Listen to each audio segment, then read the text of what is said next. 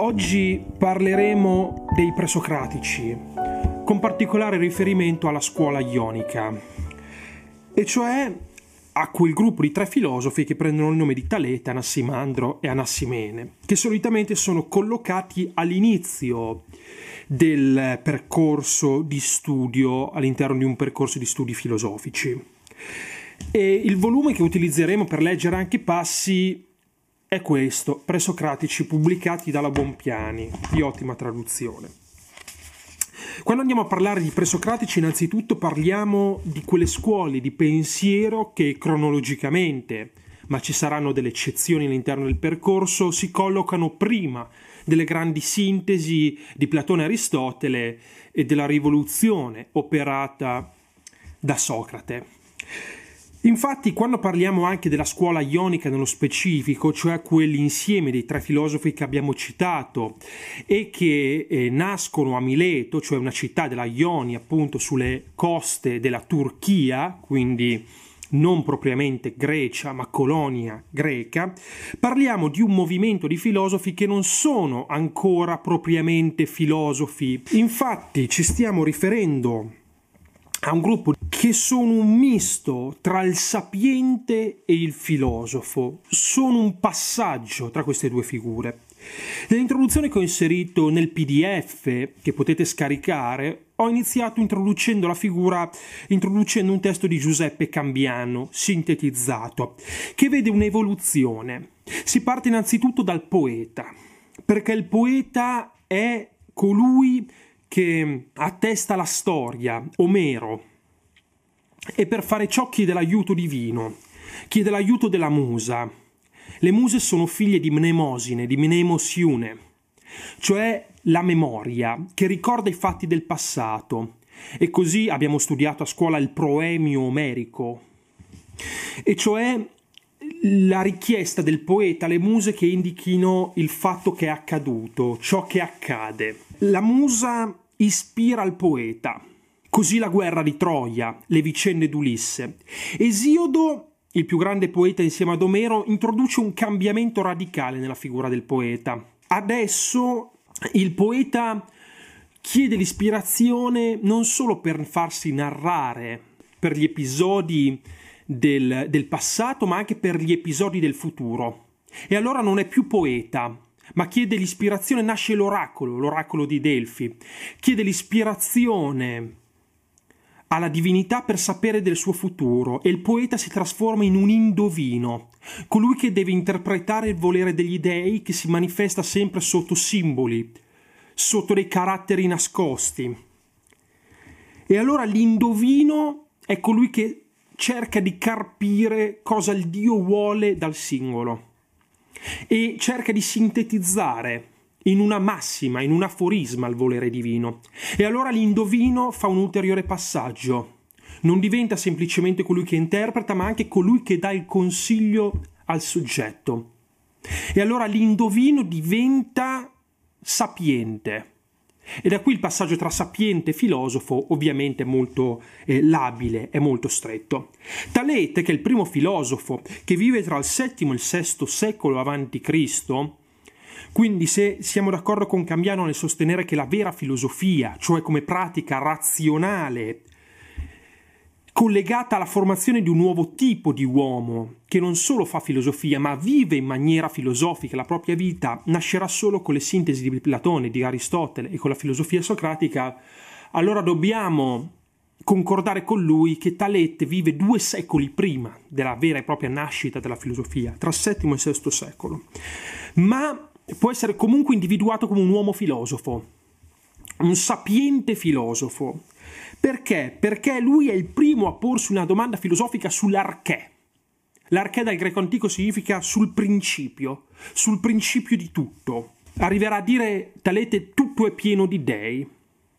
E quindi Talete è il primo a formulare un pensiero a cui non basta la, non basta la presenza del Pantheon, del dio greco, finito, antropomorfo.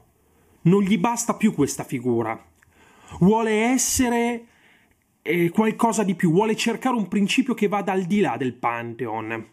E allora questo principio Talete lo individua nell'acqua, Ed è particolare questa rivoluzione, perché Talete individua nell'acqua che non è un dio, ma è una materia, è qualcosa di impersonale, è qualcosa di eh, non divino in senso proprio.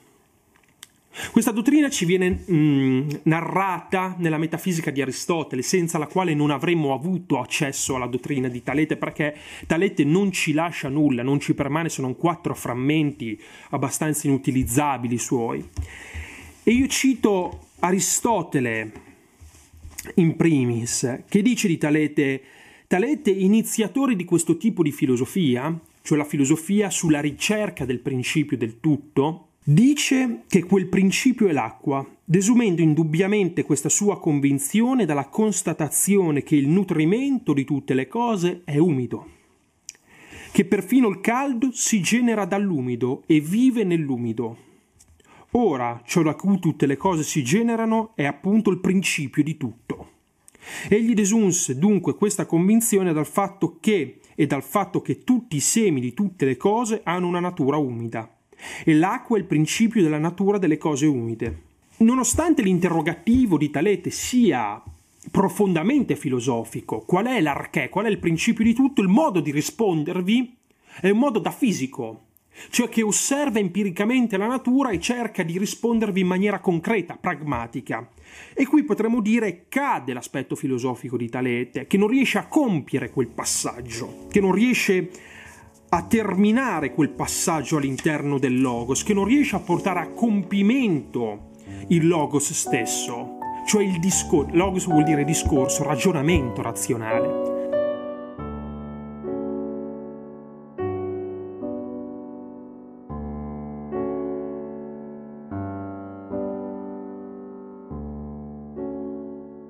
Secondo tentativo, invece che cercherà, arriverà vicinissimo a portare e a sfociare nella filosofia, è Anassimandro. Anassimandro, sempre originario di Mileto, discepolo per alcune fonti di Talete stesso, fa filosofia sull'archè, sul principio, ma questa volta non è più sufficiente, secondo Anassimandro, rispondere cercando una materia, cercando qualcosa di materiale. Anassimandro invece indica nell'apeiron il principio di tutto. L'apeiron dal greco antico peras, confine, limite, con alfa privativo davanti, cioè ciò che non ha fine, ciò che è senza limite. Qua Anassimandro opera una rivoluzione all'interno del pensiero filosofico straordinaria, perché e ehm, se noi contiamo, noi nella nostra concezione cristiana, nella nostra tradizione cristiana, siamo stati abituati ad un Dio già infinito, già perfetto, già con determinate caratteristiche di infinitudine e perfezione. E invece il greco antico, abituato alla religione pubblica, del Dio antropomorfo, con dei vizi, con dei limiti, individua nella forma, nel limite la perfezione. Ciò che non ha limite, ciò che è infinito è il caos, è il difetto per il greco antico. Anassimandro quindi opera un superamento di questo paradigma che aveva da sempre, da secoli regolato la mentalità greca. L'apeiron è ciò che genera tutto, l'infinito che abbraccia e circonda, che abbraccia per Iekein, dal greco antico, e circonda, Kubernan, cioè governa. L'infinito governa. Quindi un'associazione ambigua per il greco, non è più il finito, non è più l'ordinato, non è più il bello, cioè la proporzione delle forme che regola, ma è l'infinito. E questo è il grande contributo che Anassimandro dona al pensiero greco, cioè l'idea di un infinito che regola, che ordina, che non è caotico. E come genera questo apeiron, questo principio infinito? Beh, Anassimandro lo spiega, e cioè genera per contrario, genera attraverso una legge fisica, potremmo dire, di ingiustizia. A un certo punto, dice Anassimandro, questo principio di ingiustizia porta le cose in maniera egoistica, porta dei principi a volersi separare dal tutto, dall'apeiron perfetto, e volersi rendere perciò stessi finiti, perché se voglio uscire fuori dall'apeiron, che è infinito, devo diventare per forza il suo contrario, finito. E allora iniziano a generarsi dei contrari. E il contrario è la prima forma che nasce. Tutto il nostro mondo è fatto di contrari, di forze che si respingono, caldo, freddo, bianco, nero, buono, eh, cattivo, bello, brutto. Quindi ci sono dei contrasti e questi contrasti ciclicamente si, sopraffa- si, si sopraffanno. Cioè c'è un tempo per tutto. Ogni, ogni, ogni contrario cerca di fagocitare l'altro per diventare aperon lui stesso, per tornare nel tutto e nella perfezione ma ovviamente essendo contrario non riesce mai a fagocitare del tutto il suo contrario. Il buono non può fagocitare il cattivo, perché è totalmente estraneo alla sua natura. Il bello non può fagocitare del tutto il brutto come il brutto non il bello. Quindi una visione un po' pessimista, potremmo dire, di Anassimandro del cosmo, senza anche un po', una visione pessimista, in cui tutto è contrasto e tutto è lotta. Ma al di là di questa valutazione morale, teniamo il grosso contributo che Anassimandro ci fornisce.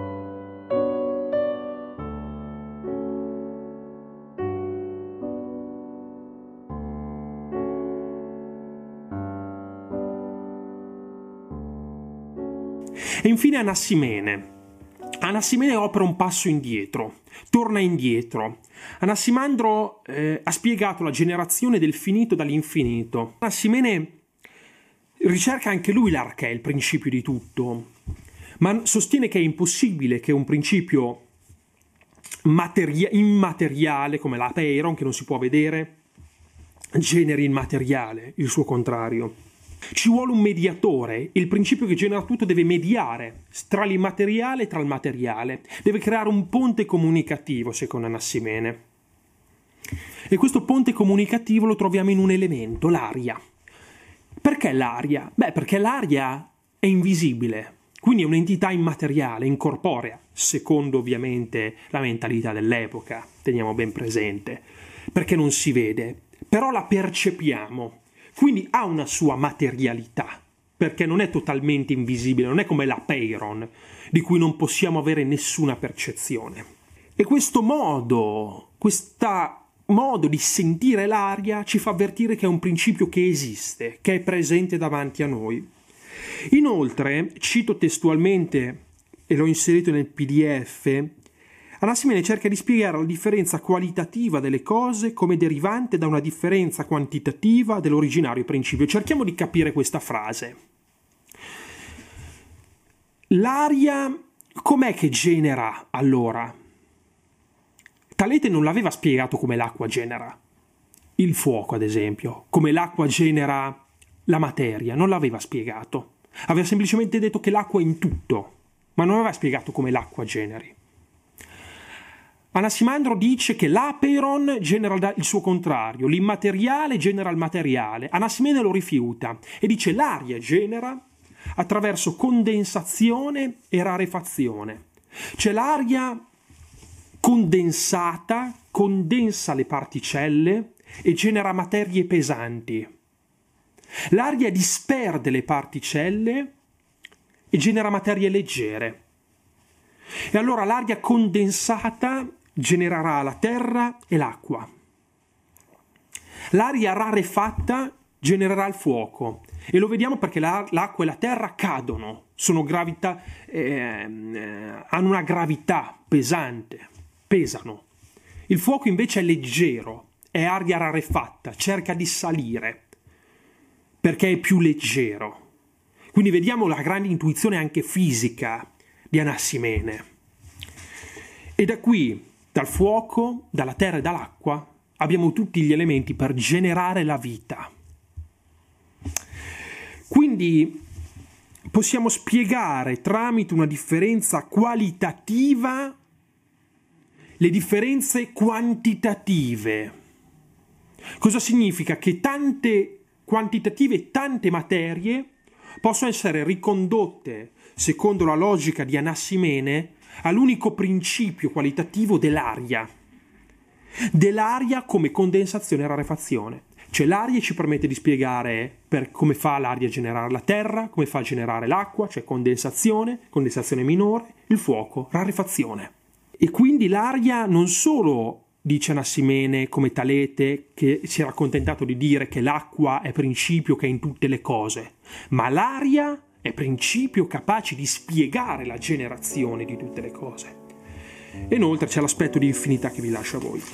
Spero di essere stato chiaro. Scrivete, commentate se ci sono dei dubbi e ci vediamo alla prossima lezione.